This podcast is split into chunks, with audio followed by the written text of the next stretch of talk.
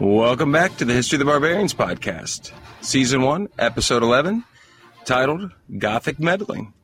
My name is Josh Hirschman. When we last left off in our story, we were looking at the religious conversion of the Goths and the life of their bishop, Wulfila. This week, we'll be looking at the Goths and the years preceding the chaos in the barbarian world of the 370s. So today's episode is going to focus significantly on the Goths' interaction with the Romans, and in particular in the Eastern Empire. So let's get to it.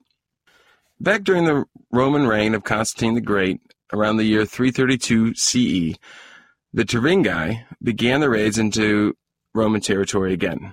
In order to deal with this threat to the border, Constantine signed a treaty with the Goths, making them federati of the empire. This enabled the Goths to keep their plunder and that they had garnered during the recent raids and have a peaceful Rome to their south. Outside some small raiding parties here and there, the Goths had a somewhat peaceful relationship with the Romans. They even served as mercenaries many times for the Romans throughout several conflicts among the far flung edges of the empire. Goths even served the empire in various advisory roles to the emperor and his generals. This relationship is going to change.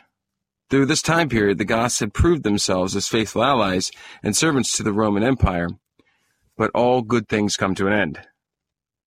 And this in particular will fall apart in the mid 360s, as it will be a part of a series that would lead to the disintegration of the Roman Empire and the world as we know it during this time period. This part of the story, predictably, has to do with the death of a Roman emperor. In 363 CE, a general named Jovian was declared emperor by his army and ruled basically just as his own army and died less than a year later before making it to Constantinople. A meeting of leading officials met in the city of Nicaea, after much debate, decided to declare Valentinian emperor of the western half of Rome. Valentinian quickly named his brother, Valens, his co-Augustus, and ruler of the eastern half of the Roman Empire. These two brothers were born from a non-royal family of southern Pannonia in Cibalae which is in modern day Croatia, near the borders of Serbia and Bosnia Herzegovina. As younger men, the brothers witnessed the demise of their father at the hands of Constantius II, because of his father's favoritism to a usurper to the Roman throne at that time. The circle would be made full in the year 364 when Valentinian and Valens become the co-Caesars of the west and eastern portions of the empire and are the actual usurpers to the real throne of the Roman Empire. Now, as this is all going on, there's a man in the eastern portion of the empire, a relation to Constantius and Constantine, making him part of the house of Constantine. Procopius is his name, and he was a civil servant and part of the court of Emperor Julian. Procopius and Julian were first cousins who had the same grandfather named Julian Julianus. Grandpa Julianus owned a slave named Mardonius, who was a Gothic eunuch that tutored the young Julian before he became an emperor. Mardonius is said to have a huge influence on Julian as a young man and even as an advisor to him when he became emperor. Some have speculated that Mardonius, a pagan, influenced Julian to abandon his Christian faith and to go back to the pagan ways, including his persecution of the Christians in the Roman Empire during his reign. Julian the Apostate was named Caesar of the Western Empire in 361 by his cousin Constantius II. Julian's father was a brother of Constantine the Great and therefore put him in line to be eligible to don the purple. Julian would earn the pejorative the apostate through his deeds against the Christians during his reign. That part of the story is interesting, but does not really drive our narrative here. So I will direct you to the History of Rome podcast to check out more on Julian's deeds. What is important is that Julian died in 363 while fighting the Sassanid or Persian Empire. The fact that a Goth named Mardonius was such an influence on Julian the Apostate is an interesting side plot to the story, as this part of our narrative will lead to a large role in the eventual disintegration of portions of the Roman Empire. Valentinian and Valens know that Procopius was close to his first cousin, the Emperor Julian, and decide that he is a threat when they take over. According to Ammianus Marcellinus, Procopius is captured by the new emperor's men and held captive. He's able to make a daring escape to a town in modern day Crimea, where he's able to lay low for several months.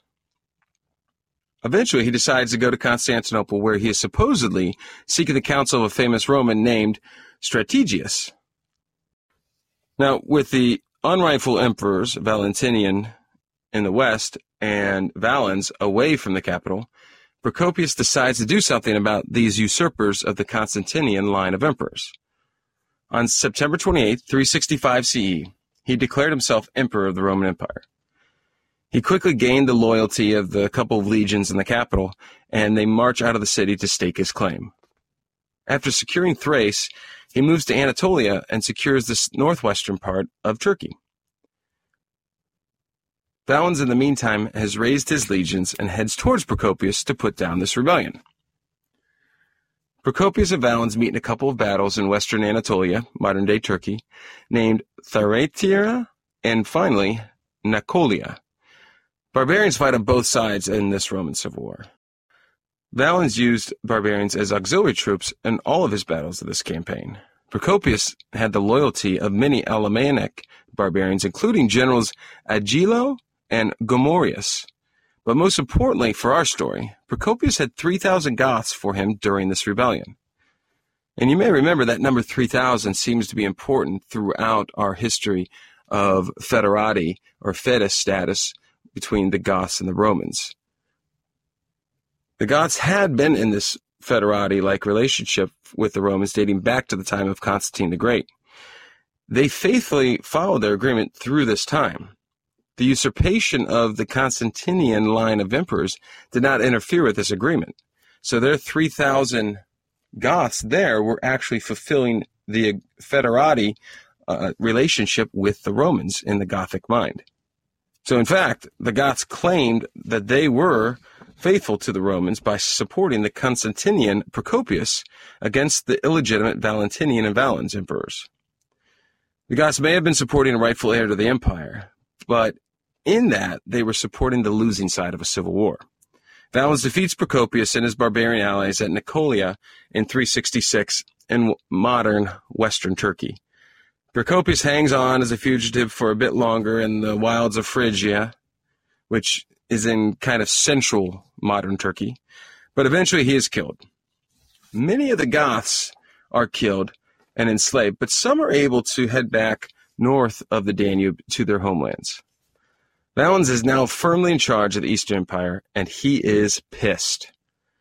After cleaning up in Anatolia and securing his power in Constantinople, he is ready to punish those who betrayed Rome, and more importantly, betrayed him, meaning the Goths.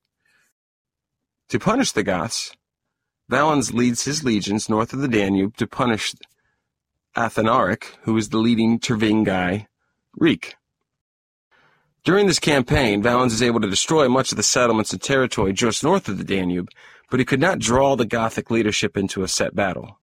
Valens is able to chase Athanaric into the Carpathian Mountains, but is not able to finish him off or to lay siege to the mountains without making his troops too vulnerable. So he continues to plunder the land of the Tervingi, uh, and even placed a price on the head of each Goth that was brought to him, which created a market for Gothic heads. As the fighting season of 367 comes to a close, Valens returns back to his side of the Danube River with his plunder, which includes coins, goods, livestock, and slaves. Now remember the name of the Gothic Greek Athanaric, and remember the Carpathian Mountains. They're both going to be important to our story in the near future. Now, as we move on in this narrative, the fighting season of 368 rolls around, and Valens is back at it again. He gathers his legions again and heads north of the Danube to punish the Goths. This time, heavy rain and flooding of the Danube River prevent him from crossing. So Valen and his legions are stuck on the southern side of the Danube River. They used this time to build up their defenses, including several quadriburgia forts that made up much of the outer defenses of the empire.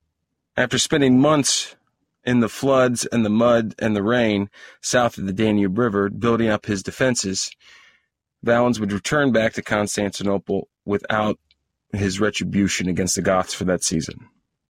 The 369 CE fighting season held much greater fortune for Valens and the Roman legions. Valens crossed over the Danube at Noviodunum, which is in modern day Romania, but all the way east, almost to the Black Sea. After some maneuvering, Valens is able to lock Athanaric into a pitched battle where the Tervingi are defeated. This defeat is destructive enough that the Romans are able to force a peace deal. In this peace deal, the Goths were able to open up trade again, but with just a couple of cities, but they did not have to provide mercenaries to the Romans anymore. They did have to send hostages to Constantinople to secure the peace. The Romans got a secured border as they had built up their defenses greatly during the quiet campaign of 368, and Valens could then leave and try to go deal with Shapur and the Sassanid Empire in the east. Tensions with the Sassanid Empire had flared up again, and the Romans needed to head back to the edge of the empire to defend its borders. The peace would last for just a couple years until the real heathen barbarians come into the picture the Huns. Now, an interesting story involving this peace is that the agreement was solidified on boats in the middle of the Danube River near Noviodunum. The reason for this is that Athanaric supposedly vowed to his father, Aoric, to never step foot in Roman lands. This vow was, was made because his father, uh, whom we'd mentioned back in episode 10, hated the Roman Empire so much through his dealings in the middle of the fourth century under his regeship. Now, we'll come back to this this anecdote later in our narrative uh, and mention it, but it's just kind of a strange uh, little anecdote that pops up in history that uh, catches people's ears.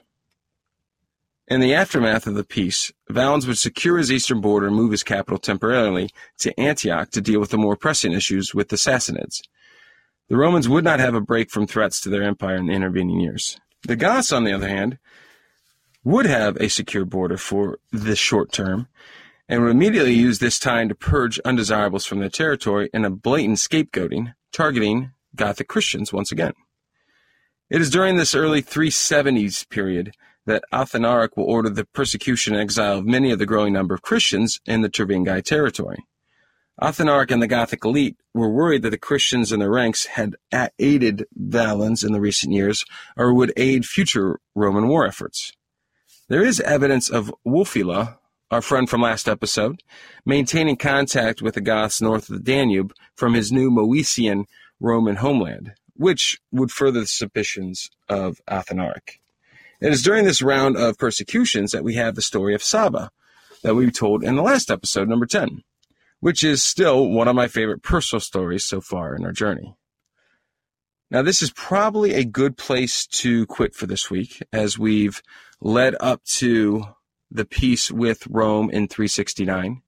And we are now heading into a time period in the 370s where essentially the world is going to be turned upside down for the Goths. And because the world is being turned upside down for the Goths, it's going to be turned upside down for the Romans and many other people as well. This is the time period of the Great Migration where we have many different Germanic tribes moving through the Roman Empire that is going to destabilize it, along with many other factors that help eventually lead to the downfall of the Roman Empire as we know it. So next week we'll be looking at the Goths' interactions with the Huns, and we will explore the Huns and what they were and how they truly were the barbarian that everyone thinks about when we talk about this time period. So, if you listen on iTunes, please leave a review if you like the show. The good ones help other people find it. Now, subscribe if you can, please. Uh, if you're interested in following the story, that is the best way of keeping up to date with me. This is a work in progress, and I want to make this better. So leave some feedback on Twitter at History of the Barbarians or on Facebook. And we will leave some images that are associated with this week's episode on Facebook and on Twitter. And thank you for listening. I will see you next time.